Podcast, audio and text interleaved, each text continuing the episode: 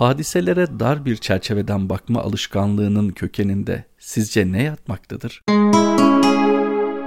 İbadet etmek keyifsiz ama terfi almak keyifli. Neye göre? Nefse göre. Ağrı çekmek kötü ama lezzet almak iyi. Neye göre? Yine nefse göre. İltifat görmek hoş ancak eleştirilmek nahoş. Neye göre? Nefse göre. Nimetler insanın zevklerini tatmin edip etmediklerine göre mi büyük veya küçüktür? Başa gelen olaylar nefsin hoşuna gidip gitmemesine göre mi güzel veya çirkindir? Allah'ın lütufları nefsin kriterlerine göre mi nimet veya cezadır? Azap sanılan şeylerin nimet, nimet görülen şeylerin azap olup olmadıkları nereden bellidir? En büyük savaşlara bile küçük dedirten insanın en büyük mücadelesi nefsiyle olan mücadelesidir. İnsan bu mücadelede hataların en büyüğünü hayatın nefsin kriterlerine göre yorumlamakla yapmıştır. Güzeli çirkinden, hayırlıyı şerliden, doğruyu yanlıştan en büyük düşmanı olan nefsinin kriterlerine göre ayırma hatasına düşmüştür insan. Nefsinin beğendiği şeyleri iyi, onun hazretmediği şeyleri kötü, nefsinin olumlu bulduklarını hayırlı, olumsuz bulduklarını şerli diye niteleyerek çok büyük bir kargaşanın içerisine girmiştir. En büyük düşmanı olan nefsin hilelerini